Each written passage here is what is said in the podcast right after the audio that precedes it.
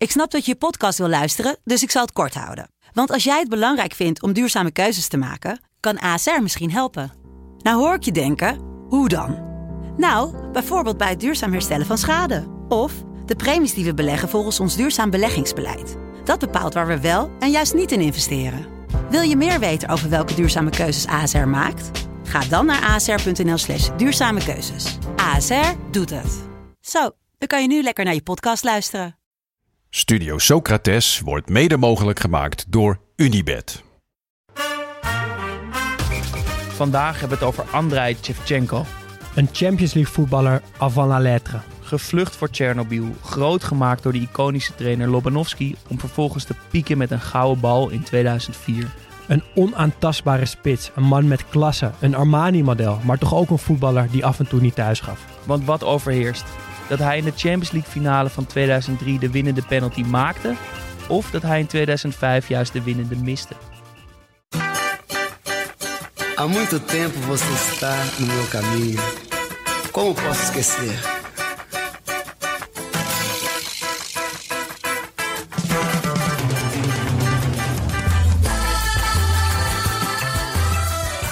Welkom bij Studio Socrates, een podcast over alles wat voetbal mooi maakt. A beleza é você, menina. di tempo Montero, Cavi Moreno bene, Shevchenko nello spazio, va via Shevchenko accelera, salta tutti Shevchenko, cerca la conclusione! Andrei! Shevchenko! Shevchenko. Drogba in the centre. So is Balak. Oh, Shevchenko! Oh, Shevchenko! A goal out of absolutely nothing.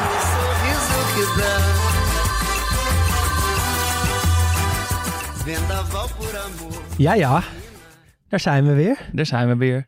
Met een wordt, nieuwe eh, aflevering. Ja, Shevchenko. Shevchenko, ja, klopt. Ja, we, hebben wel, we zijn wel een reeks aan het neerzetten voor mijn gevoel met, eh, Met- Milan, eh, Milan-spelers Met- uit de jaren 90, Ja. 2000. Met gewoon bloedtoppers eigenlijk allemaal. Ja, je kan, ja, worden we voorspelbaar? Ik weet het niet. Het ligt, Nee. ligt niet aan ons, het ligt aan dat, dat team vol met geweldige spelers. Ja, maar zat. en Pirlo voelt toch wel echt anders dan Shevchenko, toch? Daarom, dus ik, het voelt niet alsof we uit dezelfde vijver aan het vissen zijn. Want de ene was een slome, een slome Ja. Italiaanse spelmaker op zes. En nu hebben we een gekke Oekraïner in de spits. Ja. Eh, dus het wordt heel anders. Maar eerst even iets wat, nou, wat jij doorstuurde. Waarvan we allebei bijna van Ja. de stoel vielen. Ja, ik kreeg eh, van de week kreeg ik een appje van Jalcin. Eh, dat is een vriend van de show. En nog veel belangrijker, een vriend van Haris Menoujanin. En eh, de man die niet in de Studio Socrates Celassao Ja. zit. En na het zien van dat filmpje. ja, is dat een nog grotere schande geworden. ik hoop trouwens ook echt dat, ik weet dat Menoujanin af en toe wel luist- luisterde naar ons. En ik hoop ook eigenlijk dat hij niet meer luistert. Want dan heeft hij dus het debakel moeten meemaken dat hij tot twee keer toe niet in het elftal is gestemd. Dus Harris, als je dan toch wel luistert, nog één keer, nog één keer mijn excuses dat je er niet in zit. Maar oké, Het heeft niet aan jou gelegen. het heeft echt niet aan jou gelegen. En dat heeft dit filmpje wat Jaltsin dus doorstuurde, bewijst dat maar weer eens. Want ja, de luisteraar weet dat Menujanin inmiddels in Spanje voetbalt bij Castellón. Eh, de club waar Dick Schreuder trainer is. Spelen op het derde niveau van Spanje. Hebben een rijke eigenaar en die willen zo snel mogelijk naar eh, de Primera División. En dat gaat goed, want ze staan eerste. 10 gespeeld, 25 punten. Eh, en Menujanin is vaste basisspeler. En doet het dus echt geweldig. Want het filmpje wat Jalcin doorstuurde, dat is gewoon een compilatie-reel van eigenlijk zijn eerste maanden bij die club. En Maar het lijkt wel een compilatiefilmpje van zijn carrière. bijna wel, zo mooi is het hè? Het is, het is echt indrukwekkend. Ja, er zitten gewoon lekkere doelpunten bij. Maar wat het, het, ja, het meest bijzondere is, is dat er eigenlijk twee Guti-assists in zitten. Gewoon met de hak. Twee assists met de hak. En oké, het is niet zo mooi als Guti Benzema. Die assist, dat is niet te overtreffen. Maar het komt wel echt in de buurt. Ja, en Vooral die eerste van die twee. plezier en Ja. een vrijheid en een soort... Ja, nou dat vanaf dat, dat echt aanstekelijk werd. Ja. En, en ja, dan op het...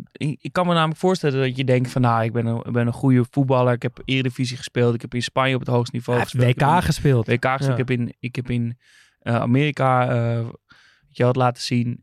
Dat derde niveau van Spanje, dat doe ik wel even. Maar volgens mij zijn dat soort competities kan je daar ook helemaal in verzanden met fysiek sterke teams die je in je vastbijten. Ja, En is het heel moeilijk om daar in een soort vrijheid erbovenuit te stijgen en gewoon met plezier daar op zo'n indrukwekkende manier te gaan voetballen. ja, en je moet niet vergeten dat de man inmiddels volgens mij 37 is of 38. Maar kijk, we hebben hem natuurlijk in het echt gezien toen hij bij ons te gast was. En hij ziet er wel nog steeds zo uit. Hè? Lekker afgetraind, go- goed gebruind hoofd, mooie witte tanden, eh, goed haar, eh, lekker afgezakte kousjes. Goed accent. Ja, het, is, eh, het klopt gewoon allemaal. En nou, reden genoeg om dit goed in de gaten te gaan houden. Want mijn gevoel zegt dat Harris nog wel eens met die club Premier, Primera Division kan gaan spelen. Dus dat ze... Nou, ze volgend jaar, die, Ja. als ze dit dan halen, moeten ze nog een jaar die Segunda. Nou, dan wordt het Is- al wel is een stuk 40? lastiger. Is hij al bijna 40, ja. Het zou en toch wat zijn. een division op zijn 40ste weer. eh, nou, dat zou wel. Oké. Mo- mocht hij het halen, dan maken we een aflevering over. Ja, nogmaals. Ehm, maar wij maken nu een aflevering over een heel ander soort voetballer. Hoe doe jij dat eigenlijk altijd? Je onderdompelen in een speler als we het over diegene gaan hebben? Ik start eh, sowieso met mijn telefoon eh, wegleggen. Dan ga ik allemaal video's, compilatievideo's, hele wedstrijden, echt van alles kijken. Artikelen lezen natuurlijk. Eh, en dan wil ik wel echt even afgezonderd zijn van de buitenwereld. Oké, en ben je dan nooit bang dat je een belangrijk appje of belletje mist? Nee, daar heb ik inmiddels een trucje voor. Met One Number van Vodafone op je smartwatch ben je via eSIM altijd bereikbaar en verbonden met je eigen 06-nummer. Dus zelfs als je je telefoon weglegt, kun je gewoon appen, bellen, gebeld worden, allemaal op je smartwatch. Mocht je dat nou handig vinden, want dat is het, check dan vodafone.nl slash one number voor meer info. Ja, Andrei Shevchenko. Ja, eh, jouw, eh, jouw beurt weer om iemand Ja. te kiezen. Ja, en wordt het nou lastiger steeds om een, iemand te kiezen? Of, of heb ik mezelf dat deze week een beetje ingebeeld? Want ik kreeg dat Nou, gevoel in denk- één ja, omdat het natuurlijk weer Milan is. Ja. Weer die periode, weer dat elftal. Daar hebben we er al een paar van gehad. Kaká, Maldini, Ja, eh Pirlo dus. En dan nu ook nog eens de spits. Elke linie eh, bestreken nu. Maar ik heb het idee dat het... Dat is meer toeval. Maar ik, ik heb het idee dat het eigenlijk misschien wel makkelijker werd. Want we hadden een tijdje dat we juist obscure spelers inhoud wilden geven. Dus Ja. eigenlijk een soort lege hulsen die we van wat we wilden vullen met, met oké, maar wat voor speler was het eigenlijk? Maar ergens vind ik het nu wel interessanter worden, omdat we dus een rijtje spelers hebben gehad die we wel kennen. Ehm, waar we wel een, een idee bij hebben. En dat we eigenlijk in die aflevering een beetje gaan toetsen. Er zit een wat duidelijkere vraag daar, daarbij van, is dat zo? ja. Eh, en dat is eigenlijk interessant, want daarmee kan je beeld van iemand dus botsen met wat je dan, waar je achter komt in het hele onderzoek en het kijken naar. En eh, ja. eigenlijk vind ik het juist misschien een beetje een nieuwe weg ingeslagen. Misschien iets meer een, een platgetreden paden eh, betreden we dan nu. Maar dat is eigenlijk juist wel eh, misschien wel een kracht. Oké. Misschien. Maar ja, Eh, dat, leuke, deze aflevering moet dat ook nog maar blijken natuurlijk. leuke, leuke visie. Ik, ik moet wel eerlijk zeggen dat voor mij Shevchenko dan... Kijk, tuurlijk, de naam is al... Het is groot en ik ken hem natuurlijk wel. Maar ik, ik ken hem dus ook weer niet zo heel goed als speler. En dat komt omdat het hele Milan-team toch een soort van één is Ja, geworden. het is gewoon één grote speler Ja. eigenlijk. Maar daarom vind ik het dus ook wel leuk om daar wat spelers uit te pikken en daar wat, ja, wat meer op in te zoomen. En eh, ja, zoals je het vaak hebt als je een speler kiest, is er zo ergens in de loop van, van zo'n week dat je moet gaan kiezen in een moment dat je opeens weet, oké, dit wordt hem. En ik had dat met Shevchenko ook, want eh, ik was voor eh Fanshoppie, onze voetbalwebwinkeltje, was ik op zoek naar foto's van voetballers die model hebben gestaan voor grote modehuizen. Eh, je hebt natuurlijk Hele leuke categorie. ja, je hebt David James voor Armani, Maldini Eh, voor H&M. Maldini voor H&M. Je hebt eh, die Italiaanse selectie van 2006 geloof ik voor Dolce Gabbana. Ja. Dat is zo half naakt in die kleedkamer staan. Ehm, ik dacht, dat, dat kan een leuke slideshow worden voor wat content op Instagram. Ehm, maar toen kwam ik dus een fascinerende foto van Shevchenko tegen. Ehm ontbloot bovenlijf. Opeens echt een modellenkop. Dat Ja. had ik ook nog nooit in hem gezien eigenlijk. Ehm, een Chinese drakentattoo op zijn linker schouder. En hij kijkt heel indringend de camera in. En het was een foto waardoor ik opeens besefte... oh ja, die man is echt is meer dan gewoon die spits van Milan. Daar zit natuurlijk gewoon een heel verhaal, voetballeven, persoonlijk leven achter. Uh, en daar wil ik in deze aflevering meer over te weten komen. Als jij nog een, uh, een aflevering zou willen maken over een van die spelers van dit Milan, ja. wie zou dat dan zijn? Dus niet Shevchenko, maar ja, nog dus een. Maar stel dat we hierna nog een, nog een speler uit dit team zouden kiezen. Dan ga jij die volgende week kiezen, zeker? Nee, dat weet ik niet. Maar het is gewoon, ik zit nu die namen te lezen Ja. van het. En ik denk eigenlijk bij allemaal van, nou, daar zou ik wel, ook wel een aflevering over willen maken. Nou, Dan- ik heb vaak getwijfeld over Jaap Stam. Ja, dat klopt. Ja, heb ik je vaak horen zeggen. En Maar ze zouden allemaal kunnen. Cafu zou kunnen, Dida zou kunnen, Nesta zou kunnen. Gattuso zou makkelijk kunnen, Seedorf zou kunnen. Inzaghi zou ik eigenlijk ook heel leuk vinden. Ik wilde eigenlijk ook Ja. Inzaghi zeggen van die, van die lijst van namen. ja. Dus zo gek is het helemaal niet dat we nog een speler Nee. uit dit team hebben gekozen. Want ja, het zijn gewoon allemaal namen waar die Ja. makkelijk zouden kunnen. Maar deze week hebben we dus gekozen voor Shevchenko. En ehm, toch maar weer even die korte introductie. Shevchenko is een eh, spits uit Oekraïne. Hij begon zijn carrière bij de talentenfabriek van Dynamo Kiev. Eh, hij werd opgenomen in de jeugdopleiding van de club in 86. En in 94 maakte hij zijn debuut in het eerste elftal. Vijf jaar maakte hij furoren in het vlaggenschip van de club. En toen stond het grote AC Milan voor de deur. In de Serie A groeide hij uit tot een alom gevreesde spits. In zeven seizoenen werd hij twee keer topscorer van de Serie A. En won hij met de rood-zwarte alle mogelijke prijzen. Met als persoonlijk hoogtepunt de gouden bal in 2004. Er zijn geweldige foto's eh, van gemaakt. Gaan we het zo zeker even over hebben. Ehm, goede, goede prestaties bij Milan leverden hem transfer op naar Chelsea. Uh, maar in drie jaar in Londen maakte hij nog geen tien doelpunten. Uh, dus ook Shevchenko al mislukte op het spitse kerkel van de Blues. Um, uiteindelijk sloot hij zijn carrière af bij zijn grote liefde, bij zijn jeugdliefde, bij Dynamo Kiev dus. En daar scoorde hij toch opeens weer best wel veel. 23 keer in 50 wedstrijden. Uh, Shevchenko werd geboren op 29 september 1976 en is 47 jaar oud. Opvallendheden? Ja, ik heb één opvallendheid, uh, op, opvallend ding gevonden waar ik, waarvan ik echt bijna van mijn stoel viel toen Vertel. ik weer achterkwam. Want Milan haalt Shevchenko in 1999 als opvolger van. Nou, dan ga je dus nadenken. Ja, wel eind jaren 90, dus nog net voor die topjaren. Wat, ja. wat zou dat zijn? Maar hij is dus gewoon, nou niet direct, maar hij is degene die de schoenen vult van Van Basten. Wauw. Tussen Van Basten het, het, het geforceerd moeten stoppen door die blessure. En het, de komst van Shevchenko zit vier jaar. Het is helemaal niks natuurlijk eigenlijk. Um, in die vier jaar heeft Milan moeite een vervanger te vinden. Uh, Wea wordt geprobeerd, scoort elk seizoen een beetje zo tien doelpunten. Roberto Baccio doet nog een seizoen in zijn nadagen mee. Kluivert probeert het nog even. Ja. Olivier Bierhoff krijgt nog een kans. Grote namen, maar ze slagen toch Ze allemaal slagen niet? allemaal niet. Niemand weet die schoenen van ja, Marco van Basten te vullen. En dan komt daar die gekke uh, Shevchenko. En die staat er meteen. Daar gaan we het zo meteen over hebben. Het eerste seizoen... Vanaf dag één. Dag één Ja. is hij gewoon onbetwiste topscorer. Maar ja, ik weet niet. Soms lopen voetbal... Is mijn voetbaltijdlijn loopt soms zo door elkaar heen. En in die jaren negentig is het, lijkt het nog wel het meeste te gebeuren. Met Ja. verschillende tijdperken en periodes die Het elkaar lijkt er heel erg samen te, samen te komen. Ja, sommige, er begint heel veel, er ja. eindigt veel. En er zitten soort eindjes aan elkaar. Blijkbaar vergis ik me daar dan dus toch ook altijd in.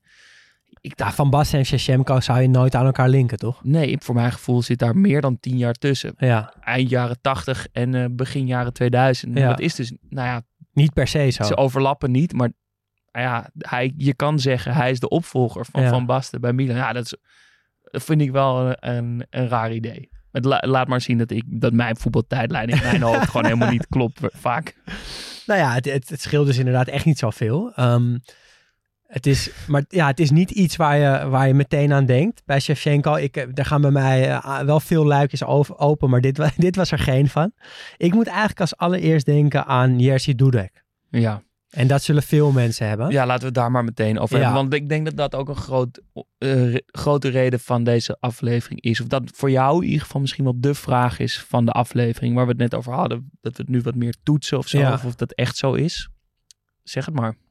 Nou ja, hij miste die beslissende penalty. Um, het is het eerste waar ik aan denk bij Shevchenko. Dus hoe groot is die smet op zijn carrière nou geweest? Ja. En daar, naast wil je, daar, daar willen we een, antwoord op. Zeker. En dan wil ik ook een antwoord op hoe goed hij nou eigenlijk was. Want dat, dat, ja, het is toch, elke week wil ik dat toch ook even toetsen. Ja. Maar dit is wel een beetje van, ja, hoe groot was die smet nou van die gemiste penalty? En ja, iedereen weet natuurlijk dat het de penalty was in de finale van de Champions League van 2005. Uh, die wedstrijd hoeven we niet meer helemaal na te lopen. Uh, iedereen weet het, Milan kwam 3-0 voor. Liverpool vecht zich terug tot die 3-3. Het wordt verlengen. En dan wil ik hem eigenlijk oppakken in de 117e minuut. Ja, dat is een belangrijk moment. Ja, want dan gebeurt er iets, ja, toch wel ongelooflijks. Ja, het, is- het, ja. Nou, ga, laten we, vertel Ja. het eerst, dan gaan we het daarna. Serginho, eh, linkspoot, AC Milan, is in de ploeg gekomen. En die krijgt de bal aan de linkerkant van het veld. Perfecte positie voor zo'n vroege indraaiende voorzet. Ehm, die geeft hij. En die geeft hij op maat. Die valt tussen Sami Hipia en Jimmy Traoré in. Ongelooflijk trouwens dat die twee namen op het veld hebben gestaan in een Champions League finale. En we Eh, hebben gewonnen ook nog Ja, eens. en dat ze ook allebei in de basis stonden. Het waren geen invallers. Uh, maar tussen die twee lantaarnpalen uh, duikt Shevchenko op. En die knikt de voorzet van Serginho redelijk naar de grond. Niet ver genoeg in de hoek. Dus Dudek kan hem pakken. Komt er met een hand bij. Maar hij geeft wel een rebound weg. En dat lijkt Dudek zichzelf nauwelijks te beseffen. Dat hij dus die rebound weggeeft. Hij staat nou niet op zijn dode akkertje op, maar toch ook niet snel om nog een redding te plegen. Hij staat eigenlijk gewoon op. Zoals je opstaat als je lekker geslapen hebt en je bed uitkomt. Niet heel langzaam, niet heel snel. Je staat gewoon op. Uh, en hij steekt beide handen uit omdat hij ziet dat die bal daar ergens valt. Shevchenko is ja, ingelopen om die rebound in te tikken. Uh, maar omdat Dudek die handen toch een klein beetje uitgestoken heeft. Maar niet, die armen zijn nog lang niet gestrekt. Nee, maar wel ja, een beetje zo. Ze hangen een beetje langs zijn lichaam. Ja, dat ze, is het meer. Ze staan een beetje op 90 graden langs zijn lichaam. En Shevchenko schiet de bal van nog geen meter van de doellijn tegen de handen van Dudek aan. En het is echt een van de meest lullige reddingen ooit. Op een van de meest belangrijke momenten ooit. Zeg maar, als je die twee dingen tegen elkaar afstemt van hoe lullig die redding is maar hoe belangrijk het moment is, ja, dan is, de, dan, dan is het verschil nog nooit zo groot geweest. En ja, dan is het ook alleen maar logisch dat daarna die, die beslissende penalty van Shevchenko. Ja, ja dat, dan komt, zit het dat, komt, kopie. dat komt dan daarna nog inderdaad. Maar ik wil even nog Dudek, die, die staat op na die redding. En die snapt ook eigenlijk niet dat hij hem gepakt heeft. De camera zoomt in op zijn gezicht. En ja, die, die doet zo'n knikje van, zie, van ik heb hem gepakt, maar totaal niet overtuigend. Omdat hij ook volgens mij dan al ergens voelt dat het heel veel geluk was, die redding. Uh, maar inderdaad, op dat moment weet je wel van Liverpool helemaal met die, dat zal van 3-0 zijn teruggekomen. Liverpool gaat deze Champions League winnen. Uh, en dan de beslissende penalty wordt dan ook nog gemist door Shevchenko. Nog geen 10 minuten later. Uh, en dat is ook een heel raar moment eigenlijk. Want Dudek springt bij elke penalty van AC Milan minstens een meter naar voren. Ook bij de penalty van Shevchenko. Ja, hij kan bijna gewoon het schot blokken al bij, bij zijn voet. Bijna. Ja, want hij staat echt heel ver naar voren. Uh, hij pakt hem en Liverpool wint de Champions League. En die dubbele redding in de 117e minuut. Ja, dat is denk ik waar ze hem winnen. Ja. En dat is waar ik dus meteen aan moet denken als ik aan Shevchenko denk. Ja, ik ben het ook met... Nou, het is niet het eerste waar ik aan moet denken, maar ik ben het helemaal met je eens dat ze hem daar winnen. En het is hetzelfde moment als dat, dat ene moment van Cannavaro. Dat is die soort goddelijke interventie ja. opeens in zo'n cruciale verlenging van een zo'n cruciale wedstrijd. Waarin Cannavaro opeens een onzichtbare hand in zijn rug had die hem naar voren duwde. Is dit een soort van... Toch omdat Dudek zo, zo afgeleid is... Shevchenko zo'n kans nooit zou missen zo raar. Dat, maar sterker het gaat heel snel. Ook. Ik denk dat als Dudek heel snel was opgestaan om die redding echt te verrichten, dat Shevchenko misschien wel ook iets scherper was geweest en iets anders had gedaan en gewoon had gescoord. Want, maar, want, want het is 100%, tenminste, ik had opgeschreven, het is 100% geluk, maar het is ja. dus geen geluk, want het is, het is niet bedoeld. Maar er zit een soort, wel een soort reden achter, namelijk dat Liverpool gewoon moest winnen of zo. De, ja, dat klinkt natuurlijk heel zweverig, maar als je het ziet, kan het niet anders. Um, ja, kan het niet anders omschrijven dan een soort lotsbestemming. Ja, dat dat je toch vaker ziet dus blijkbaar dat een team wat uiteindelijk dus prijs gaat pakken, in dat soort momenten voortbestemd lijkt om, om hem te winnen. Eh, ik wil daar ook in geloven. ja, nou dat staat zeker in dit moment. En dat, dat inderdaad wat je zei, dat, dat moment van Dudek daarna, dat hij soort probeert te claimen of soort van naar zijn teamgenoten wil uitstralen van ik had hem, maar dat je in zijn ogen ziet Hier dat klopt hij zelf ook Ja. zegt van ja, nee, het, het klopt gewoon niet. En ook bij Shevchenko is, is er ook een soort van het klopt niet, een soort schouderophalend verontschuldigend naar zijn teamgenoten, maar Ze begrijpen eigenlijk allebei niet wat er nou net Nee. gebeurd is. dat is echt een heel mooi moment. Dat, Ja. dat, dat sterkt mij alleen maar in mijn overtuiging dat het zo moest zijn. Ja, en die penaltyreeks dan, van Dudek die als een gek op die lijn Ja. staat te dansen en te doen. Zou je dat vervelend vinden als penaltynemer? Ja, dat denk ik wel. Ik denk ook dat het, eh, dat het alleen maar ijdelheid is van keepers. Dat ze dat nu niet meer echt doen. Als in Want je, van, ah, nou, want je, en je, verblo- je kan een beetje maskeren wat, jou, wat je beweging gaat zijn. Want Ja. ja. je daartussen in, tussen al die rare bewegingen in moet een spits lezen waar je lichaam een beetje naartoe gaat. ja, Dat lijkt me, on- gewoon, het lijkt me gewoon onduidelijk. Hoe meer afleiding je een speler geeft, hoe, hoe beter. Ja, kan me niet anders voorstellen. Je bent al in beweging. Misschien helpt dat ook wel, dat je toch al... Ja, ik, ik vind het wel een interessante gedachte dat jij zegt van het is eigenlijk gewoon ijdelheid van elke Waarom keeper die dat niet niet doet. doen? Ja, Ja. Waarom zou je het niet doen? Ja, ik vind het een, eigenlijk een goede gedachte, want volgens mij is het veel vervelender om, om te scoren tegen een keeper die de lat aantikt en Ja. staat te dansen en te bewegen en te doen. Uh, en het zou zomaar eens inderdaad ijdelheid kunnen zijn, omdat als je hem dan wel tegenkrijgt na al die gekkigheid, Dan dat ziet het er lullig uit. ja, dan ziet het er lullig uit, ja. Interessante gedachte. Um, maar zou jij het vervelend vinden? ja, zeker. Ja, Ja. ik heb ook wel eens keepers gehad die dat doen en het is echt irritant. Ja. Het is veel irritanter dan een keeper die gewoon stilstaat. Dat, dat denk ik ook. Nou, dat had Dudek had dat goed gezien. Ehm, en Shevchenko eh, heeft nog jarenlang eigenlijk rondgelopen met de vraag...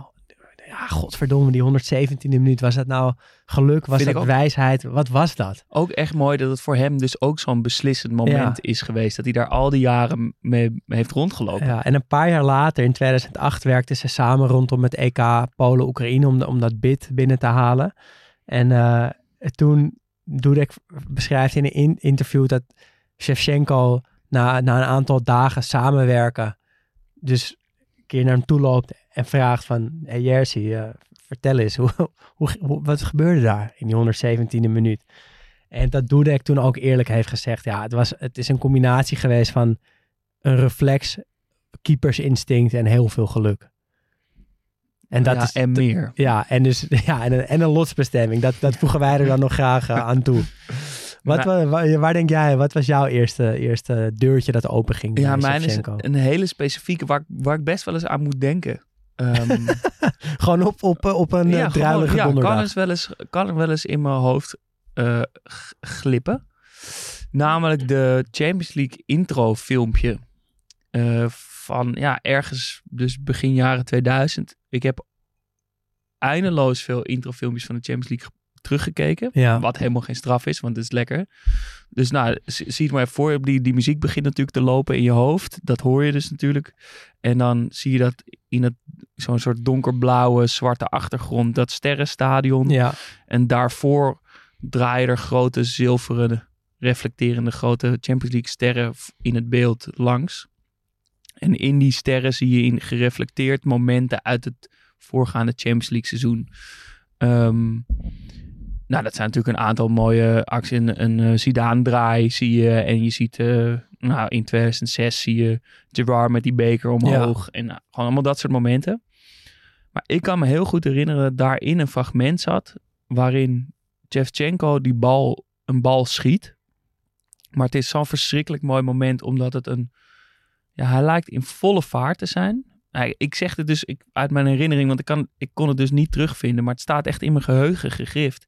In dat hij op volle vaart de bal van onder hem, zonder te hoeven aanleggen of te hoeven die bal neer te leggen, in één keer van in zijn loop keihard weet te schieten. Terwijl die bal een beetje, ja, dus stuit hij of ligt, is hij, Hij, laag? ligt of? ja, hij, hij rolt voor me, Ja. want hij is in een dribbel.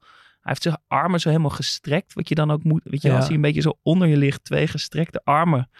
En dan weet hij die bal met, de, ja, met een enorme vaart weg te schieten. En dat ik daar altijd van onder de indruk was. En altijd als je dan een nu, als ik dan wel eens een speler zie die in, in volle, snel, op volle snelheid een bal moet schieten. Een Shevchenko'tje. Ja, want eigenlijk lukt het nooit. Maar blijkbaar kon hij dat. Ja, ook in alle compilatiefilmpjes ben ik het niet tegengekomen. Dus misschien zit het toch in mijn hoofd. Maar het is wel iets waar ik, waar ik af en toe aan moet nadenken. En een hele directe link dus aan de Champions League. Ja, en dat heeft sowieso Shevchenko voor mijn gevoel ook wel. Het is ook wel echt een, een Champions League speler, toch? Iemand die Ja. je altijd op dinsdag of woensdagavond hebt gezien. Je hele leven lang ongeveer. Ja, sterker nog eigenlijk alleen dan, toch? Want Ja, de Serie A werd niet of nauwelijks uitgezonden. Op grote toernooien zag je hem eigenlijk ook niet echt, want Oekraïne plaatste zich niet vaak. En als ze dat wel deden, dan gingen ze snel weer naar huis. Dus voor mij is Shevchenko ook echt de blauwdruk van een Champions League voetballer. Als ik een Champions League voetballer moet opnoemen, dan staat hij sowieso in mijn, in mijn top 5. Gewoon qua, qua associaties.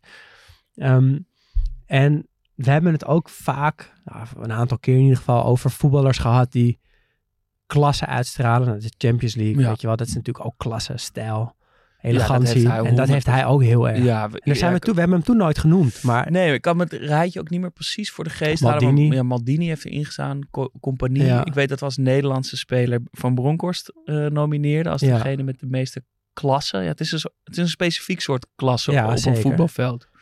en daarbuiten. En daarbuiten, ja, het is meer dan dat. Je moet je niet helemaal laten kennen. Je mag je niet laten kennen of zo, maar je moet ook iets uitstralen. Het moet ook een manier van spelen zijn. Het is een combinatie van veel factoren die volgens mij iedereen die voetbal kijkt wel begrijpt van, oh ja, dat is een speler met klasse. En dat heeft hij 100%. En dat Echt 100 een soort- hij is natuurlijk stil en bescheiden, zo wordt hij altijd omschreven. Hij heeft iets heel onaantastbaars, toch? Ja, je je gaat nooit van Shevchenko winnen. Dat gevoel straalt hij toch wel een beetje uit. Hij laat zich niet meeslepen in het gedruis en in Nee. het ge- geëtter van zo'n wedstrijd. Hij gaat gewoon scoren. Echt een Dus hele, dat is 100%. echt een man met klasse. Eh, en dat is extra, nou nu we het hebben over Champions League, klasse, Milan, is het heel mooi om even terug te schakelen naar het begin van waar hij vandaan komt. Want het is nogal een reis die in zijn leven heeft afgelegd. Want over, even om, nou, om in de sfeer te komen. Op zijn tiende moet Shevchenko verhuizen vanwege de Tsjernobyl-ramp. Dat is natuurlijk in Oekraïne gebeurd. Ja. Zijn geboortedorp ligt niet te, te ver daar vandaan.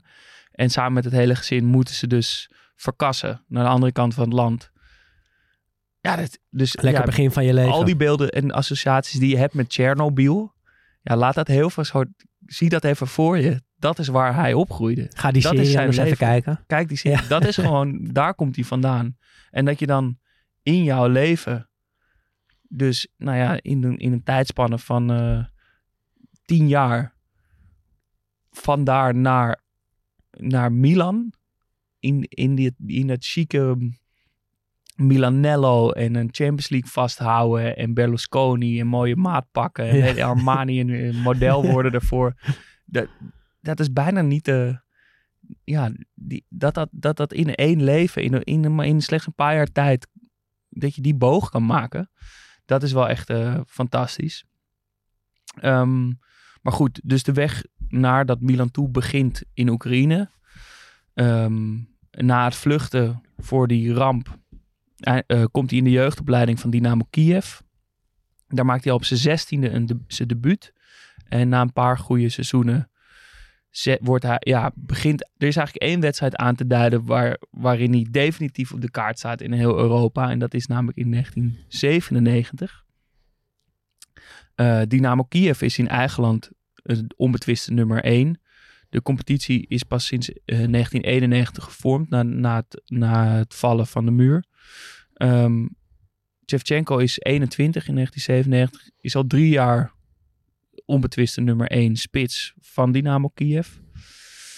In Europa kennen we hem nog niet zo. Dynamo Kiev is uitgesloten geweest van Europees voetbal omdat ze nou, beschuldigd zijn van omkoping. En ze, moeten het, ze mogen dan de Champions League in dat jaar 1997 en ze treffen Barcelona. Ehm, Ronaldo was vertrokken. Ehm, Louis, of, eh, Van Gaal was aangetrokken. Ja, en er waren nog genoeg toppers eh, te vinden. in, genoeg eh, toppers. Rivaldo, Figo natuurlijk, Sonny Anderson, Guardiola, Luis Enrique, et cetera. In eigen land worden ze meteen kampioen en winnen ze de beker. Dus nou, op papier denk je, dat is een uitgemaakte za- zaak. Maar aan het eind van de groepsfase staat Dynamo Kiev eerste in de pool en Barcelona laatste. En er is een wedstrijd in Camp Nou, waarin Shevchenko in de eerste helft een hat-trick maakte. Eh, het wordt zelfs 4-0 in Barcelona door dat rare Kiev. Ehm, en dat is, de, dat is de wedstrijd die zijn leven verandert. Daarmee kent iedereen hem. En twee jaar later eh, speelt hij in, in Milan. Ehm, helemaal opvallend is het niet, want de coach van het team is Lobanovski. Nou, mij zei het niet heel veel. Er gingen wel lampjes branden. We hebben het volgens mij ook wel eens eerder over Hij is wel gehad eens langsgekomen, ja. Eh, het is een legendarische coach nou, die vooral achter het ijzeren gordijn eh, aan het werk is geweest. Maar die wel een enorme impact op de voetballerij heeft gehad. De één na succesvolste coach ooit, na Sir Alex Ferguson. 33 prijzen won hij. Wauw. En dat is niet alleen omdat hij in een mindere competitie eh, speelde. Hij is ook coach van het, van het Russische elftal geweest. Ehm, en, die, en ze hadden gewoon een hele goede band, Shevchenko en Lobanovski. En ja, ik wil er heel veel over uitweiden, want het is, het is een zijpaadje Het is een goed wel, verhaal. Maar het is wel een, een, verhaal wat goed bij Socrates past. En die ook eh, wel bepalend is voor, voor Shevchenko. Die Valery Lobanovski, die groeit op als speler in de Sovjet-Unie. Het is een beetje een rare, lange, eh, bonkige buitenspeler. Ook wel een leuke combinatie. Maar ook een buitenspeler met een heel analytisch vermogen.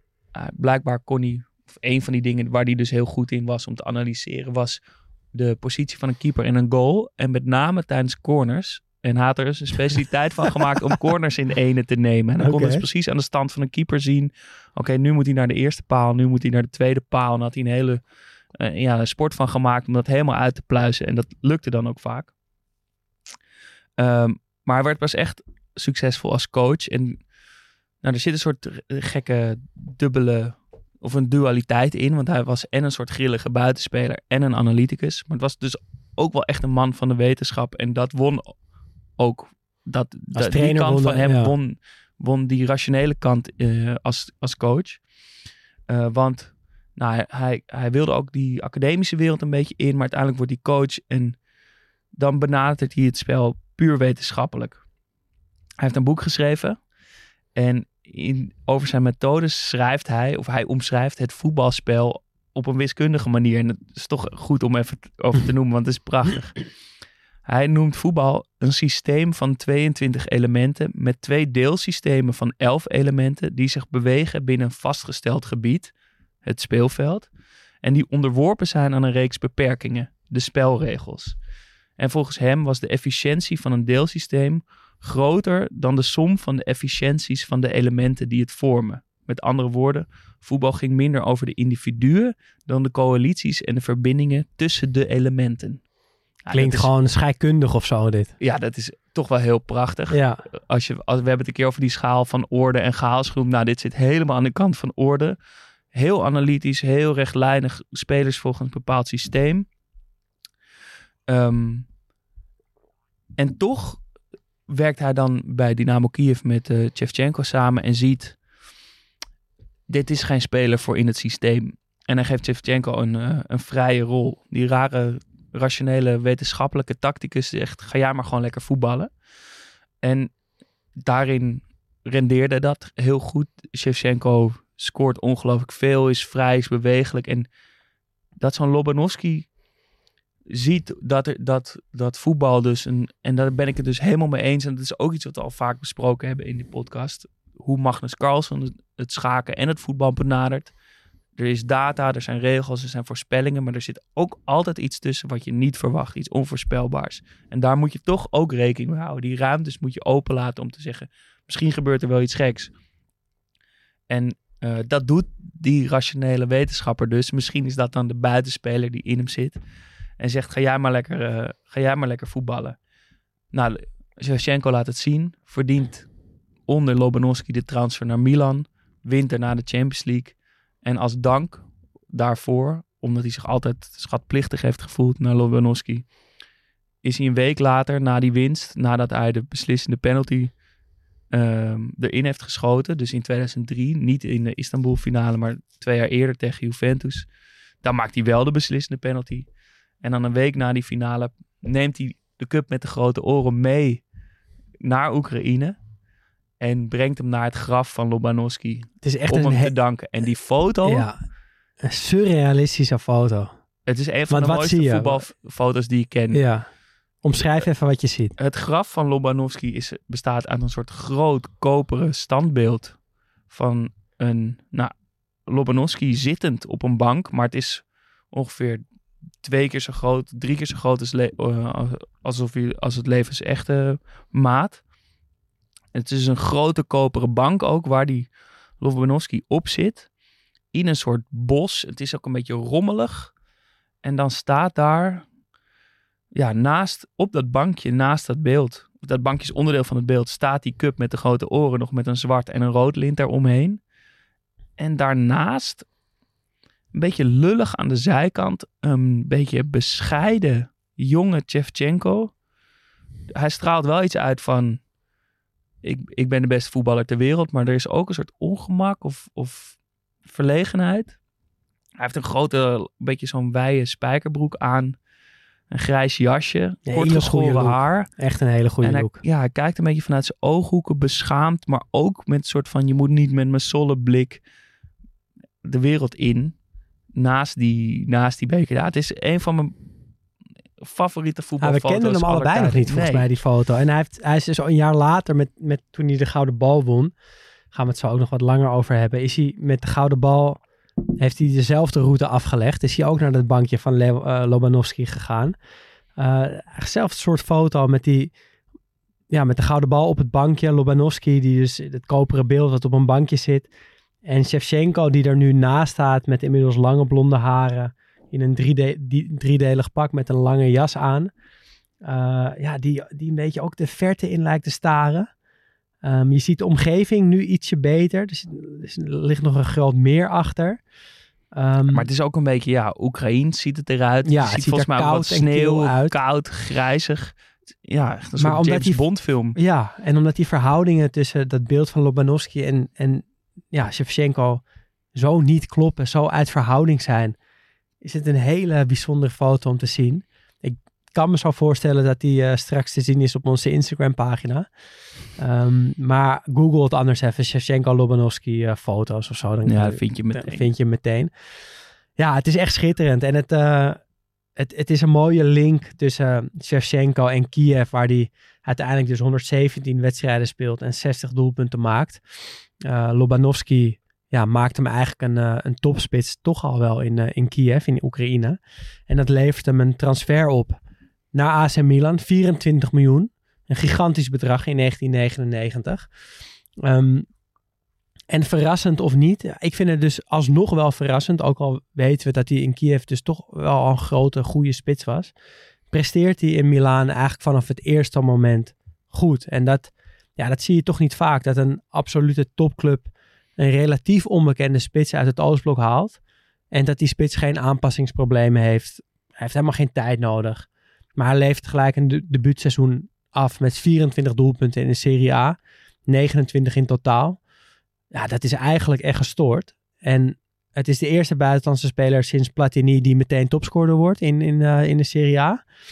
Eh, een jaar daarna scoort hij weer 24 keer. En dan is het wel duidelijk dat Shevchenko niet zomaar een spits is, maar gewoon een Europese topspits. Ehm, Ja, en het is een beetje gek, want die eerste twee jaar scoort eh Shevchenko dus heel veel, alleen wint Milan niks. Ehm, derde seizoen wint Milan de beker en de Champions League. Nou, met die winnende treffer, die winnende penalty waar we het net over hadden. Maar het is verreweg het minste seizoen van Shevchenko. Hij scoort tussen aanhalingstekens maar tien keer. Komt vooral ook door een blessure. ja. Maar het is toch grappig dat dat dan weer scheef loopt. Ja, ja, het is een beetje 2003 is denk ik het eerste, de eerste van zijn drie topjaren qua prijzen, denk ik. En qua prestaties ook met AC Milan 2003, 2004, 2005. Ehm, de jaren waarin Shevchenko ook laat zien dat hij een hele bijzondere relatie dus met die Champions League ook heeft. Want in 2003 winnen ze hem dus. Ehm, toch altijd nog wel een beetje een pijnlijk jaar. Omdat Ajax Ja. toen in de kwartfinale werd uitgeschakeld door Milan. Kifu die uitglijdt. Inzaghi die hem over Lobond heen tikt. En Thomason die hem net voor of achter de lijn nog een setje meegeeft. Ehm, had Ajax kans gemaakt op de overwinning van de Champions League? Want AC Milan wint hem dus uiteindelijk. Die, die schakelde Ajax uit. Ja, dat weet ik. Kijk, het voelt natuurlijk, het voelt natuurlijk lullig. Maar omdat, omdat Milan hem uiteindelijk wint. Nou, waar we het net ook over hadden. Dan die, de, de uiteindelijke winnaar heeft toch iets achter zich zitten. Een soort ja, voorbestemdheid. En dat heeft dit Milan dus blijkbaar ook. Iemand of iets duwt de, het voetje van Kifu eh, weg. Waardoor hij uitglijdt en waardoor ze door zijn. Ja, Ehm, ik denk vooral AC Milan schakelt daarna nog Inter en Juve uit. Dus Inter in de halve finale en Juve in de finale. Dat was gewoon nooit gebeurd, toch? Dat Ajax Nee. en AC Milan en Inter en Juve had uitgeschakeld. Nee, nee. dat, is voor mij toch een soort van pleister op de wonden. Van oké, weet je, dat het was waarschijnlijk toch niet gelukt. Nee, en het verlies bijvoorbeeld tegen Tottenham is zoveel pijnlijker omdat Tottenham met, hem niet wint daarna. Ja, En eh, omdat je voelde van Ajax had dit moeten. Da daar zat klopt. wel die soort Ja. dat in van die moeten winnen. Ehm, dus daar dat is dat, zal dat voor altijd een veel pijnlijkere Ja. wond zijn dan, eh, dan die tegen Milan. ja Milan, Milan gaat dus door. En in de halve finale komen ze tegen Inter te spelen. En dat zijn ook altijd bijzondere wedstrijden voor Shevchenko geweest. En dat, ik vind dat ook wel mooi dat dat, ja, dat dat dan zo goed ook bij hem past. Want Shevchenko hoorde dus bij de Champions League, maar hij hoorde ook bij die derby van Milaan. Ja, want hij, wordt, hij is eh, topscorer aller tijden in de derby della Madonnina. Je- ja, dat was ook mijn beeld vooraf. Het is een speler van de grote momenten die er dan altijd staat. Net als Drogba bijvoorbeeld. Ja, Maar dan toch zit er ook een soort randje aan hem, waardoor hij ja, zo'n penalty mist. Bijvoorbeeld ook in de groepsfase op het EK met eh, Oekraïne mist hij ook een keer een beslissende penalty. Er zit toch ook een soort randje aan. En bij, dat hij bij Chelsea, daar gaan we het straks over hebben, ook niet helemaal lukt. Hij, er zit ook een soort dubbelheid in. En ook zijn manier van spelen heeft ook een beetje die twee elementen. Dat toch wel moeilijk je vinger op te leggen Ja. is. Zo onomstotelijk is, hij, is het nou ook weer niet. Nee, en het is ook vrij kort dat hij op echt hoog niveau speelt. Eigenlijk dus ja, die drie jaar waar we nu, eh, ja, waar we nu aan het begin van zitten. Ehm, Milan gaat door, ook tegen Inter en de finale is tegen Juventus op Old Trafford. Mooi toneel voor een Champions League finale. Juventus met onder andere Thuram, Davids, Del Piero, Trezeguet. Netvet natuurlijk geschorst. Daar hebben we het in de Netvet aflevering eh, uitgebreid over gehad. Een smet. Uh, Milan met de contouren van het elftal dat we allemaal kennen. Uh, eigenlijk de bekende namen, maar nog geen Stam en nog geen KK. Ja, de- en het is sowieso een heerlijk beeld. Want Old Trafford is versierd voor de Champions League finale op een manier. Zo mooi. Boven het veld hangen aan kabels. Ik weet, ik kan niet helemaal zien of ze er ook ble- bleven hangen of dat ze zijn weggehaald. Maar er hangen een stuk of twintig meters grote Champions League ballen in een keurig grid boven het veld. Heel mooi. Het is heel mooi, die opkomst onder die zwevende grote ballen. Het heeft iets heel surrealistisch. Sowieso een mooie opkomst met een, een lachende Maldini. Met een lachende Buffon die hun, hun teams het Ja. veld opleiden langs die cup. En ja, ze hebben echt een soort jongensachtige lol met z'n tweeën. Buffon met, met eh, drie kettingjes. Echt, eh, in een roze shirt. ja, echt geweldig. En dan een, een hele coole begroeting van Lippi en Ancelotti. Ook een prachtig beeld. Ja. Ja, het ja een helemaal Italiaanse finale in het prachtige versierde Old Trafford. En Shevchenko maakte al vroeg in de wedstrijd de 1-0, maar vlag gaat omhoog voor hinderlijk buitenspel van twee van zijn teamgenoten. Best wel discutabel moment eigenlijk. En ik dacht ook bij het kijken van, ja, waar blijft die VAR nou? Ja, Ja, die was er natuurlijk nog niet, maar zo blij dat hij er dus nu wel is. Ja elke keer denk ik dat weer als ik oude wedstrijden terugkijk en ik zie beslissingen die twijfelachtig zijn, dat ik denk dat we zo lang hebben geleefd in een tijdperk waarin Champions League finales beslist werden door foute beslissingen het, voelt van echt, scheidsrechters. het voelt echt naakt en kwetsbaar Ja. om, een, om een wedstrijd zonder VAR te kijken.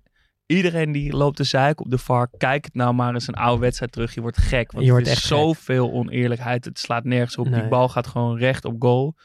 Inzaghi staat niet in de baan van het schot. Buffon heeft er vrij zicht op. niks aan de hand, zou je zeggen. Maar hij wordt dus afge- afgekeurd. En verder is het eigenlijk een hele Italiaanse wedstrijd met weinig kansen over en weer. Het blijft ook 0-0. Eén hele mooie redding van Ja. Buffon op de lijn na een kopbal van Inzaghi. Dat wordt een beetje eh, genoemd als zijn belangrijkste redding, mooiste redding. Eh, terwijl uiteindelijk verliezen ze dan wel de finale, maar dat is een hele, hele goede redding. Eh, maar het wordt dus uiteindelijk penalties. En er worden echt heel veel penalties gemist. Seedorf mist. Dat is eh, misschien niet zo verrassend. Trezeguet mist. Van de zeven penalties gaan er vijf gaan er, eh, gaan er dus mis. En dan mag Shevchenko aanleggen voor de winnende. En heel beheerst stuurt hij Buffon naar de verkeerde hoek. Eh, binnenkant voet, zeg maar niet over je stambeen geschoten, maar de andere kant op. Ja, maar ik bedoel, hij stuurt Buffon naar de andere hoek. Ook hierin denk je, waar is de VAR? Net als met Dudek, Buffon kan, kan die bal al bijna bij zijn voet wegtikken ongeveer. Staat ook voor zijn lijn. Het komt heel ver uit, maar kiest ook al daardoor heel Ja. snel een hoek. Dus hij, hij ligt eigenlijk al op de grond Ja. ja, maar zo pakt hij Voordat er hij ook een bal- paar, hè? voordat hij de bal kan eh, nemen. Ja, misschien is dat ook wel de reden dat er zoveel gemist worden, dat die keepers gewoon uitkomen. Ja. Ja, Toch ook wel leuk. ja het is, het is ik, ben, eh, ik ben ook wel benieuwd naar, naar shootouts in plaats van penalties. nou, goed, nee, ik gaan we nog een nee, keer aan over hebben. ik hou toch te veel van de penalty wel. Ehm, ja, Milan wint, wint de Champions League. En Door door Shevchenko. En het is ook nog eens voor het eerst sinds 95 dat ze überhaupt verder komen dan de kwartfinale. Eh, dus het markeert wel echt mooi het, het soort van Milan, Ancelotti, dat tijdperk. Ehm, En gelukkig maakt hij hem daar wel. ja, Dat, dat doet wel, voor mijn beeld van hem, doet dat veel. zou jij dat kunnen, een penalty nemen op zo'n moment? Een Word je er enthousiast van of word je er bang van als je er aan denkt? doodeng. Ik zou, als ik in een team speelde en we gingen naar een shootout, echt zeggen, iemand anders Kies mag- mij niet. Nee, ik zou... Trouwens, niet alleen in een Champions League finale of wat voor wedstrijd. Gewoon in elke wedstrijd. Al sta ik met 4-0 voor en ik zou een penalty moeten nemen. Ik zou totaal onder de druk verschrompelen. Ik zou niks uit me komen. Ik zou gillend die bal een rollertje produceren en, en recht de kleedkamer in rennen. Een per ongelukke Panenka misschien. Ja, de, de- hier moet je me echt niet voor bellen. Oh nee. Jij ik dacht, wel? ja, nee, ik dacht echt, ja, het lijkt me heerlijk man. Het lijkt me echt, eh, tuurlijk. eh, Die, maar ik, ik, ja, ik, tijdens die pingel van Shevchenko dacht ik ineens, het zou je maar gegeven zijn man. Dat jij de beslissende mag nemen op zo'n moment. Ik kan me en dat je hem maakt. Ja, ik kan me voorstellen dat er iets, als je naar die bal toe loopt, dat er iets in je komt dat je denkt, ik ga gewoon de winnende Ja, penalty precies. maken. En dan kan je niet meer missen. Je gewoon weet, ik ga maken. Ja, En, maar ik kan dat me ook dus dat er iets in het je sluipt van, oh my god, ja, maar die moet dit je, gaat hem niet worden. die, die milli, het milliprocentje van die gedachte mag al niet in je brein terechtkomen. Want dan ben je echt gezien. Ehm, en Shevchenko, die, eh, ja, die deed goed. Champions League winst 2003. En in 2004 wint hij de gouden bal. Ehm, ik vind het altijd leuk om even de top 10 namen van zo'n verkiezing Nou, eh, zeker nu. even op te zoeken. Ehm Shevchenko dus op één. En voor de rest eigenlijk hele opvallende namen. Eh, zal, zal ik het rijtje gewoon even ja, afmaken? alsjeblieft. En ook, ja, Op, nee, twee, op twee Deco. Op drie Ronaldinho. Op vier Thierry Henry. Op vijf Theodoros Sakorakis. Kijk, Griekenland heeft natuurlijk het EK gewonnen, maar toch, dat die man op vijf staat, is opmerkelijk. Hij speelde een half jaar voor Athene en een half jaar voor Bologna dat jaar. Ehm, op nummer zes Adriano. Heel vet. Op nummer zeven Pavel Netvet. Had nog wel hoger gekund, denk ik, als hij die finale wel had kunnen spelen. ja, belachelijk natuurlijk. Op 8 Wayne Rooney. Op 9 Ricardo Carvalho. Toch ook een verdediger die een beetje in de vergetelheid is geraakt. Eh, ook op eh, plaats 9 gedeeld. Ja, dus misschien gedeeld plaats 10. Het is maar hoe je het wil zeggen. Maar Ruud van Nistelrooy. Zijn we een, volgens mij is hij rond in, in, die, in die jaren een paar keer dat hij wel hoog eindigt bij de Gouden Balverkiezing. Maar dan komt het. Op nummer 11. Angelos Charisteas. Ja, het is, Ja, maar kom op. Want wij hebben, we hebben hem bij Feyenoord en bij Ajax zien schutteren in de Eredivisie. En die man kon gewoon echt niet goed voetballen. Zeg maar ook niet goed voor Eredivisie begrippen. was gewoon echt een hele matige spits. En die is gewoon elfde ja. geworden in de Gouden hij Balverkiezing. kopt twee keer een corner op een EK erin Ja. en, en je wordt elfde. Zo snel kan de, en zo bepalend is dat soort dingen. Dus als Ne- Netvet die finale wel Ja. had gespeeld, had hij hoog. Iedereen in dit lijstje staat op de verkeerde plaats, behalve Adriano. Die vind ik op zes perfect staan. De rest klopt helemaal niks van. Nee. Maar dat Charisteas dus aan zijn kinderen en kleinkinderen gewoon af en toe dit lijstje even tevoorschijn kan toveren en kan laten zien. Nee, papa is eh elfde geworden Pa- maar- in een En ook is er café in Amsterdam, toch? Ja. Hij is ook mede-eigenaar Ja. van een koffiezaak of Volgens zo? mij, eh, volgens mij niet meer, niet maar dat was hij wel. Terwijl die man kan nog geen bal tien keer hoog houden, voor mijn gevoel. En misschien Maar- met zijn hoofd. Zeg maar, tuurlijk, er staan, er staan grote namen in die lijst, maar er, klopt echt helemaal Ook Shevchenko en Deco op 1 en 2, voor Ronaldinho en Henry. Ook dat Maar het is ook heel leuk, toch? Want Het is, ja, want nou, Messi heeft van de week is dan net weer Messi geworden. We kunnen helemaal niet eens meer bedenken dat het nog een spannende strijd was. Wie ging Ja, en winnen? dat er dus elk jaar... Kijk, die Sagorakis en Charisteas zijn natuurlijk een jaar later totaal van die lijst gedonderd. Ja. Dus dat het gewoon een beetje verschilt van wie nou in die top 10 komt te staan. Ik vind het wel leuk, maar die nee, twee ja, namen... maar gaat natuurlijk op. Nee. nummer 11, dat Nee, kan, echt niet. Kan echt niet, kan echt niet.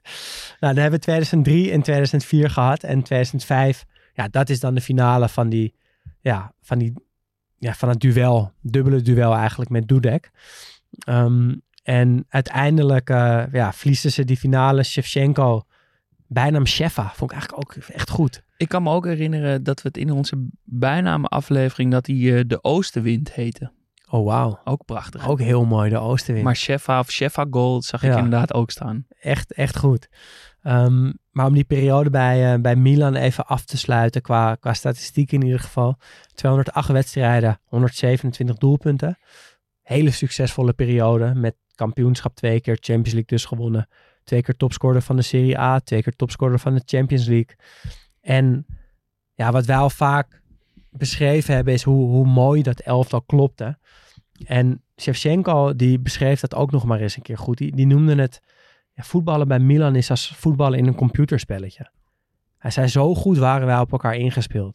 Je, gewoon, Bal je gaat je naar links, je weet Bal al gaat naar je... rechts, bal gaat naar Seedorf, bal gaat naar Pirlo, bal gaat naar KK.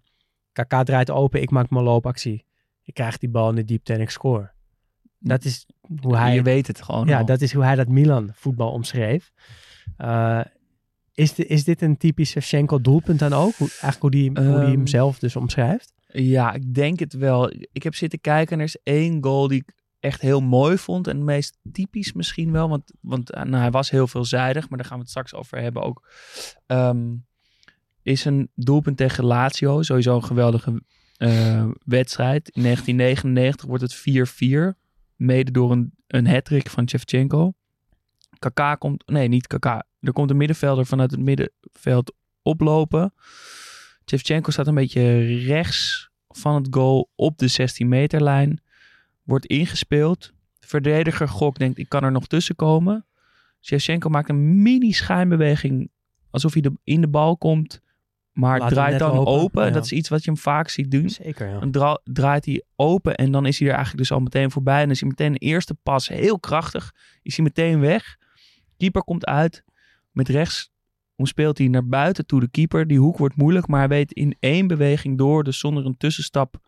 Hij tikt hem dus naar rechts, naar buiten en meteen in het neerkomen met binnenkant rechts, kort in de hoge hoe- hoek, in de korte hoek.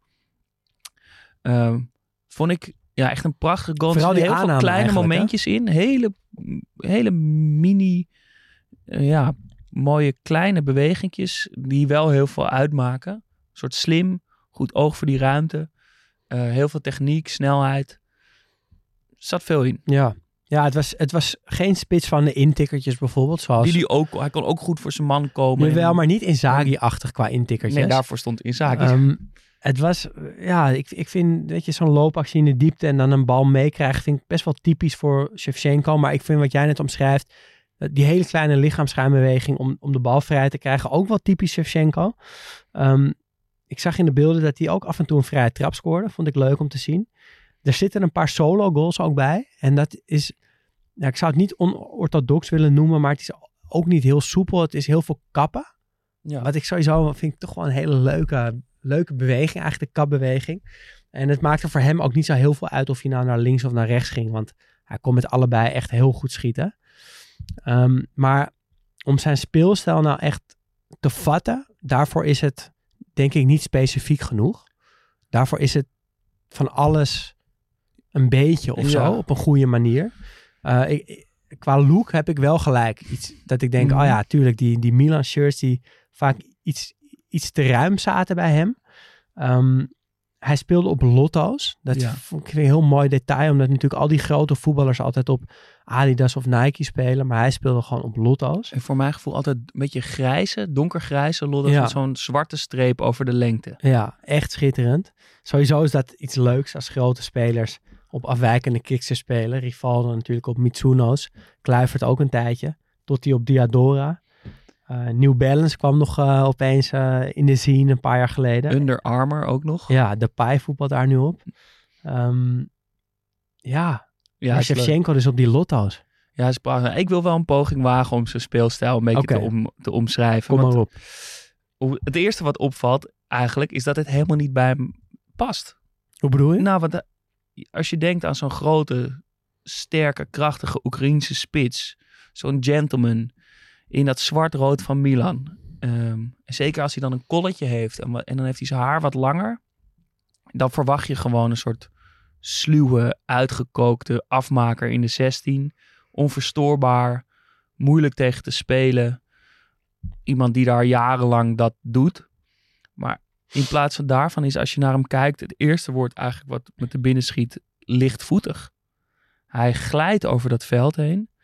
Eh, hij is wendbaar. En je zegt kappen, maar het is ook meer een soort zigzaggend. hij- Het is niet een Niet harde kap waardoor je nee. stilvalt. Hij, hij tikt hem juist of weer schuin naar rechts of weer schuin naar links om door te gaan. Je zou verwachten dat bij dat soort speler als hij was, dacht ik het is meer een soort, je zou verwachten een soort mannetje als Solskjaer. Dat die zo zou, dat die er zo uit zou zien bij zo'n speelstijl. Eh, hij glijdt echt door die kleine, kleine minieme schijnbewegingjes, glijdt hij. Hij gaat ook heel vlak langs verdedigen. Hij gaat er niet omheen. Hij, hij lijkt er wel bijna doorheen te glijden. Ehm, en dan heb je, heb je dus dat opendraaien wat hij veel doet. Wat volgens mij echt een, een kwaliteit van hem is. Zit elke keer een klein beweging naar de bal toe. En dan draait hij open. En dan daarnaast dat afmaken toch ook wel iets. Als hij dan eenmaal zichzelf langs spelers heeft gedribbeld. eh, is dat afmaken ook wel iets wat echt bij hem past. Hij legt hem voor mijn gevoel nooit of niet makkelijk af. Hij wil hem toch zelf scoren. Wat hij dan dus ook doet. Soms strak en, onhoudbaar.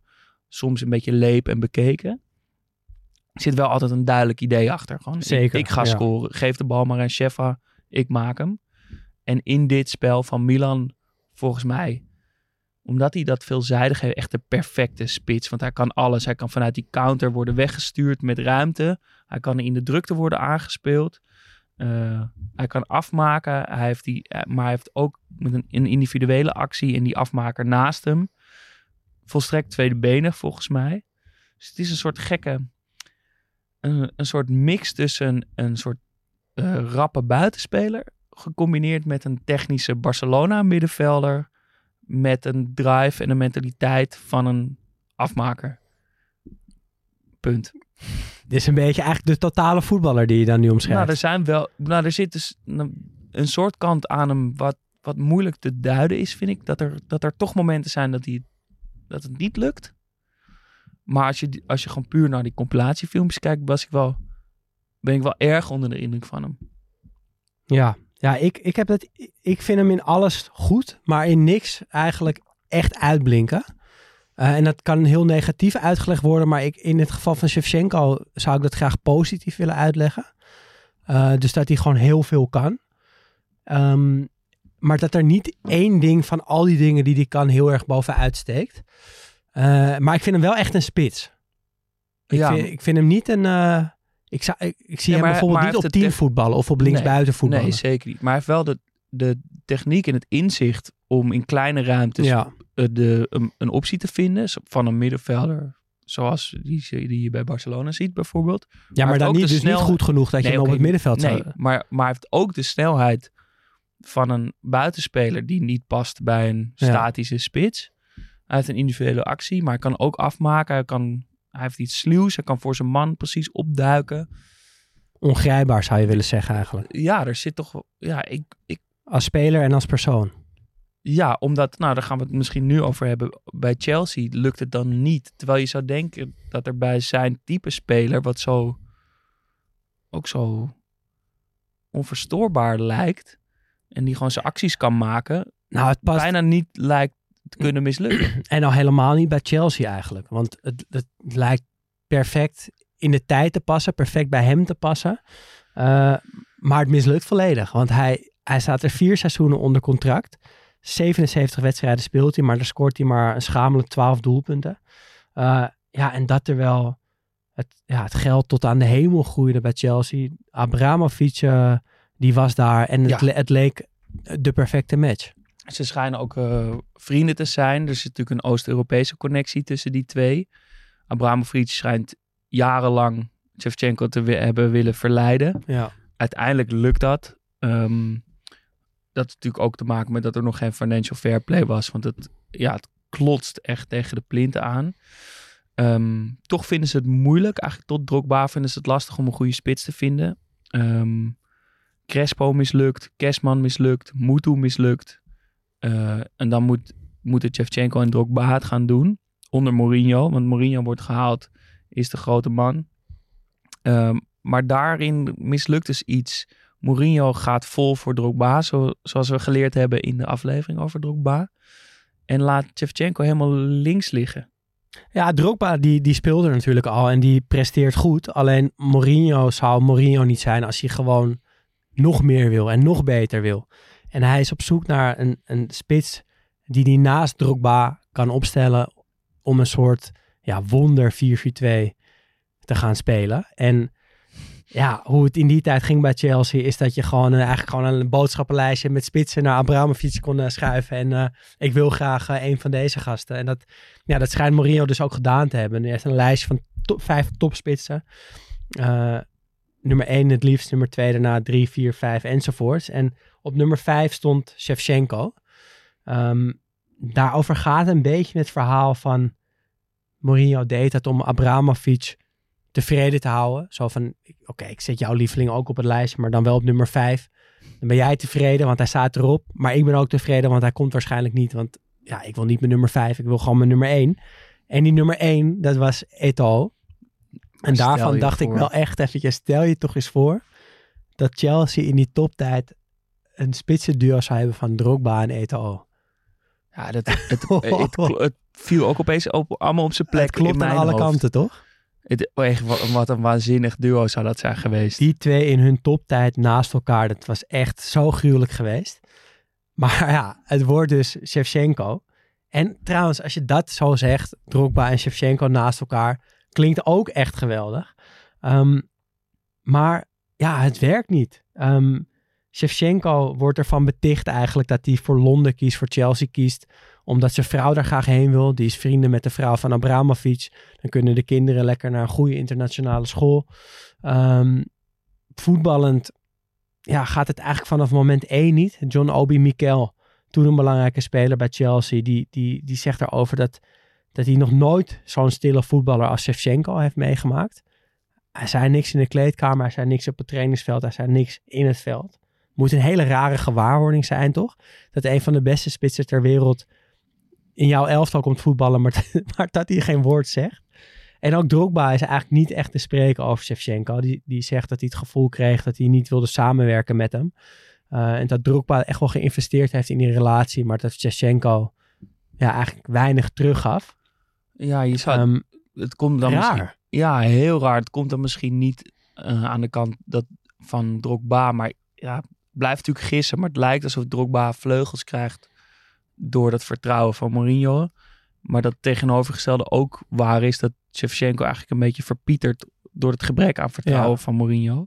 Nou, Mourinho is natuurlijk wel echt typisch een trainer die allebei de kanten in zich heeft. Ja, maar dan nog op papier snap ik er helemaal niks van. Want je hebt die Oost-Europese connectie met Abramovic, Mourinho op zijn top, die zakelijke manier van spelen van Chelsea.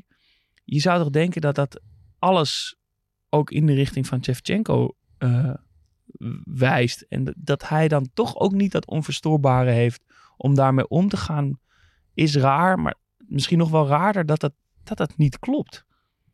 Ehm, een eh, journalist uit die tijd schreef, beschreef de situatie tussen Drogba en Shevchenko als een luxe probleem. Die zei, Ja, zeg dat wel, ja. het is alsof je moet kiezen tussen een tank of een helikopter om naar je werk te gaan. Je hoeft in ieder geval niet met het OV. Nee, je hoeft niet eh, door regen en wind op een fietsje te stappen, zoals wij elke keer doen naar deze studio. Nee, dat hoeft niet, nee. Nee, ja, en er zit er ook nog, eh, die transfer zit ook nog wel een nare nasmaak aan bij AC Milan. Want Galliani noemt het een overwinning van de Engelse taal op de Italiaanse taal. Die trekt het dus een beetje in het culturele. Ehm, Oké, Berlusconi was, ja, zoals Berlusconi kon zijn, nog een stuk harder. Die, eh, die zei, een echte Milanista zou zich nooit zo hebben gedragen. Bij mij thuis ben ik de baas. Bij Shevchenko is zijn vrouw de baas. Die wil naar Londen, dus gaan ze naar Londen. Dat heeft hij gezegd. En daar kwam nog een letterlijke quote overheen. Ik kan hem helaas niet in het Italiaans noemen. Daar is mijn Italiaans niet goed genoeg voor, maar wel in het Engels. En het is namelijk wel een hele goede quote. Dus die, die wil ik even op, op, op, eh, oplezen. Luistert eh, als volgt. His wife ordered him to London with their children. Where the fuck will do their lungs the world of good. Lekker cynisch. Ga maar lekker in die stad wonen met al die vieze, gore lucht. Zuig het maar op in je longen. Verlaat Milanello maar voor dat vieze, vieze Londen. Uh, ja, Berlusconi kon het uh, absoluut niet hebben wat daar gebeurde. En ik vind dat toch ook wel uh, opzienbarend. Dat de grootste van allemaal uit die tijd in Milaan, één van in ieder geval, dat hij dan met zoveel ruzie en kabaal, wat volgens mij wel echt van de kant van Milan komt hoor, niet van zijn kant, daar weggaat. Milan is natuurlijk ook zo verwend. Die zijn helemaal niet gewend dat er überhaupt spelers ooit weggaan. Het Nee. een soort... In die tijd zeker niet. Nee, het zijn natuurlijk allemaal bejaarde spelers die daar in dat Milanello nog, Ja. nog eh, een soort levend gehouden worden. Dus ja, als je eenmaal naar Milan gaat, dan blijf je daar de rest van je leven. En dat is een lang voetballeven, want Ja, ze zijn allemaal oud. ja. En toch was het begrijpelijk dat hij ging en is het raar dat het bij Chelsea eh, niet uit de verf kwam, toch? Ja. Ja. Dus, conclusie. Ja, trouwens nog wel eventjes, hij, ging, hij is na Chelsea nog naar Kiev gegaan. Ja, dat is- en dat vind ik... Nee, hij is naar Chelsea eerst nog een jaar. ja, hij is- Milan, ja, verhuurd. Ja, Niet echt een succes. Het was Nee, eh, was ook- emotioneel. precies. was moeilijk. Natuurlijk na die harde woorden is het lastig ook terugkomen. Toen nog naar Kiev. En dat vind ik wel mooi dat hij daar nog eh, niet één jaar, maar gewoon nog drie jaar gevoetbald heeft. En dat hij daar ook weer ging scoren in één keer. Ehm, en hij, hij heeft er ook wel eens over gezegd van ik, ik, ik hield van Milaan en Kiev. Van de clubs, Mi- AC Milan en Dynamo Kiev en niet van Chelsea. Dus Nee. misschien is het wel een soort van een gevoelsdingetje of zo. Dat het, Maar ja, we moeten ook wel niet vergeten dat het Dynamo Kiev, waar die naar terugkeerde, een heel ander zeker, Kiev was dan waar die vertrok. zeker. Wat toen op een aller Ja, hoogtepunt was. En is zo. nou, nu eh, niet echt noemenswaardig. Oké, ehm, ja, we wilden een antwoord vinden op, op de vraag hoe groot die smet van die gemiste pingel op zijn carrière was. En hoe Ehm, goed die nou was. En hoe goed hij nou was. En ik merk, ja, iets opmerkelijks. Ik ben wel echt van Sheffa gaan houden. En dan op, Je mag ook Shefa zeggen ja, nu. nou ja, dat is al een teken, hè? een teken Ja. aan de wand. En ook op een, het is mijn mannetje manier, zeg maar. En het is nog niet mijn mannetje. En ik denk ook dat hij het niet meer gaat worden, omdat hij gewoon niet meer voetbalt. Dus er is weinig, ja, weinig mogelijkheid om die liefde echt nog te laten groeien. Ehm, maar ik ben wel van hem gaan houden en dus niet per se om zijn spel of zo. En dat is altijd een goed teken als iemand je mannetje wordt. Dat het gewoon, dat je iets, dat er iets is wat je voelt waardoor, waardoor je denkt van ja, dit, dit is er eentje, dit zou er één kunnen zijn. En dat heb ik met Chefa sinds deze aflevering. Er hangt gewoon iets om hem heen wat ik heel vet vind. Hoe die eruit ziet, die gekke drakentattoo op zijn schouder. Die foto's met Lobanovski. Eh, dat stille, dat- bescheiden, gentleman-achtige. ja, maar dus ook wel dat er, er zit ook iets wat niet in de haak is. Want als jij bij een nieuwe club aankomt en je praat tegen iemand, dat is gewoon heel raar. Maar dat Ehm, maakt het vet. Dat maakt het vet. Dus dat is het eerste gedeelte. En over die gemiste penalty. ah, het is toch wel echt het allereerste waar ik aan denk. En als je je dus niet verdiept in dat voetballeven van Shevchenko, dan heeft het wel echt meteen de overhand. Dus in die zin vind ik het toch wel een smet op zijn carrière. Als je wat dieper in zijn leven duikt, dan kom je er al snel achter dat er ja, veel meer moois was dan, dan het negatieve van die ene penalty. Maar je moet daar wel best wel hard je best voor doen. Ik, eh, nou, laat ik beginnen met deel 1 van de vraag. Ik, vond het, ik vind die gemiste pingel absoluut geen smet. Nee, oké. Ehm, hij scoort die winnende twee jaar eerder. Nou, dat maakt natuurlijk veel uit. En dat Istanbul die avond in, in of dat Liverpool die avond in Istanbul wint, ligt niet aan Shevchenko. Dat ligt aan dat Liverpool moest winnen. Dat is wel waar, ja. Wie die penalty Ja. ook had genomen, die had gemist. Dat is wel echt toch waar. iets boven natuurlijks. Eh, en dus blijft Shevchenko toch wel een man van de grote momenten. Die het wel laat zien op die, in die wedstrijden. In de Champions League. Of tegen Inter. Of in de belangrijke momenten. Dus voor mij nee. Het is niet aan hem blijven plakken. Deel 2 van de vraag.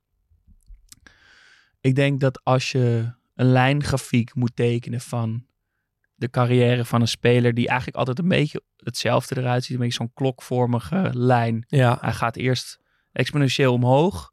Dan vlakt het wat af naar de top toe. Dan is er een soort hoogtepunt. En daarna gaat het gestaag naar beneden om vervolgens exponentieel weer ja valt hij opeens weg. Ja, dan is het klaar. Bij Shevchenko begint hij gewoon al heel hoog, want hij is op zijn zestiende zo goed. Er is misschien een klein piekje in die eerste jaren bij Milan. En daarna gaat het eigenlijk in een rechte lijn, heel lineair, redelijk gestaag steeds verder naar beneden. Ja, dus ook dat moment in Liverpool, die jaren bij Chelsea. Nou, misschien een opleving bij Kiev, maar dat is zo'n laag niveau. Daar ja, kunnen we niet echt iets aan verbinden.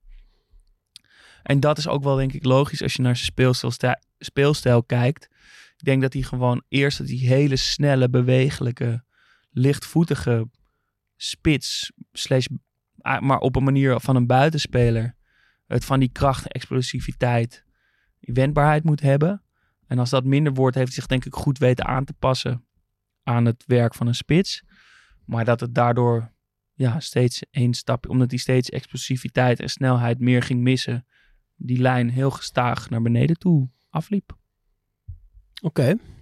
Oké. Ik, eh, nee, ja, ik, ik snap wel wat je zegt. Ja. Ik vind het, nee, ja, ik vind het een mooie, mooie analyse. Ehm, Maar met Shevchenko, andere ja, ik, mijn ben, ik vind hem wel echt heel, Ja. heel, heel goed. ja, jij vindt hem beter dan het ik hem vond, denk dat ik. denk ik wel, ja. Ja. En toch is het dan wel meer mijn mannetje. Of is het ook jouw mannetje? Ik denk dat het meer jouw mannetje ja, is. dat wel, ja. Oké, En jij bent gewoon in de band van de foto's, denk ik. ja, Je bent toch een beetje verliefd gewoon op zijn looks. eigenlijk wel, ja. En dat hij, eh, ja, dat hij er dus goed uitzag, dat had ik natuurlijk al lang kunnen weten. Want blijkbaar is hij ook gewoon Armani-model geweest. En zijn er allemaal mooie shoots eh, van, van, eh, ja, van online, staan er van online.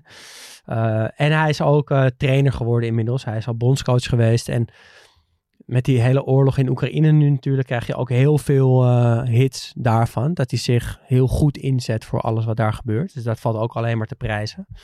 Ehm, dus gelukkig is het niet zo'n type dat na zijn carrière allemaal rare dingen gaat doen en die niet vet meer is. Hij houdt wel een beetje, ja, dat is vette vind ik. Absoluut. Oké, Shevchenko. Afgerond. Strik Op naar de, naar de volgende Vinkje. AC Milan speler. Nee, nu is het wel even mooi geweest, Nu- toch? nee, nu, is het wel even mooi geweest. even Je klaar. waagt het niet om volgende week eh, weer zo'n eh, Inzaghi. rood-zwart te Misschien toch kiezen. wel. Ken je die mop van? Ja. Eh, we vergeven natuurlijk ook weer iets uit de fanshoppie deze week. Ja. Eh, onder, de vriend van de show, onder alle vrienden van de show. Spiegeltje is vergeven, hè? het mooie Juventus eh, spiegeltje. De winnaar heeft eh, bericht gekregen via vriend van de show. En wat geven we deze week weg? Weer iets eh, oud en Italiaans. Ehm, in, eh, toen ik laatst dus in eh, Napels was, heb ik op een rommelmarkt een speldje van Ciao gekocht. De mascotte van het WK 1990 in Italië. Ja, is volgens mij gewoon heel veel merchandise van gemaakt. En bij alle merchandise die er is gemaakt, krijg ik, ja, maakt mijn hart een klein sprongetje. Ik vind dat poppetje zo mooi. Ik krijg er een helemaal warm gevoel van. Dus als ik iets zie, dan koop ik het. Dit is een heel mooi origineel doosje met een klein speldje van Ciao. Die vergeven we.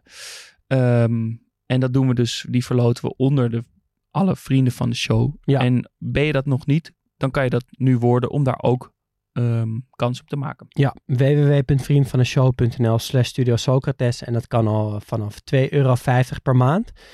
En je zou het niet zeggen nu we ook weer gesponsord worden door Vodafone. En, eh, maar nee, dat is allemaal voor heel weinig geld. Dus je helpt ons enorm door 2,50 euro eh, per maand naar ons toe te schuiven. Ehm, de selectie van de Studio Socrates Ja. ja. Sound is rond. Maar wij zijn er nog niet klaar mee. Zeker niet. We hebben natuurlijk een trainer nodig. Ja, eh, wie gaat dat stelletje, dat, dat, Ja. dat totale onsamenhangende stel eh, rare spelers nou coachen? En we hebben ook nog een wissel nodig. In ieder geval één. Ik weet niet of we misschien de bank nog groter maken. Maar we in ieder geval nog één wisseltje gaan we ook doen. Ik heb al een vermoeden wie jij als wissel gaat zetten. nee, je denkt dat ik weer van Mediani Ja, dat denk ik wel. Nee, die komt niet vanaf de bank. Dat kan niet. Dat kan niet. Nee.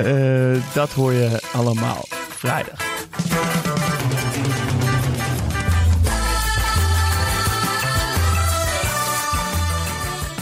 Studio Socrates wordt mede mogelijk gemaakt door FC Afkikken. En we zijn te vinden op Twitter en Instagram. studio-socrates. En op vriendvandeshow.nl slash Studio Socrates kan je, een, kan je ons dus al steunen voor 2,50 euro per maand. En maak je dus elke week kans op een product uit onze fan Shoppie. Ja, en dat is deze week eh, iets van het WK 9 1990 van Ciao. Dus dat wil je niet missen. Word dus vooral vriend van de show. En wil je mailen naar ons, dan kan dat ook.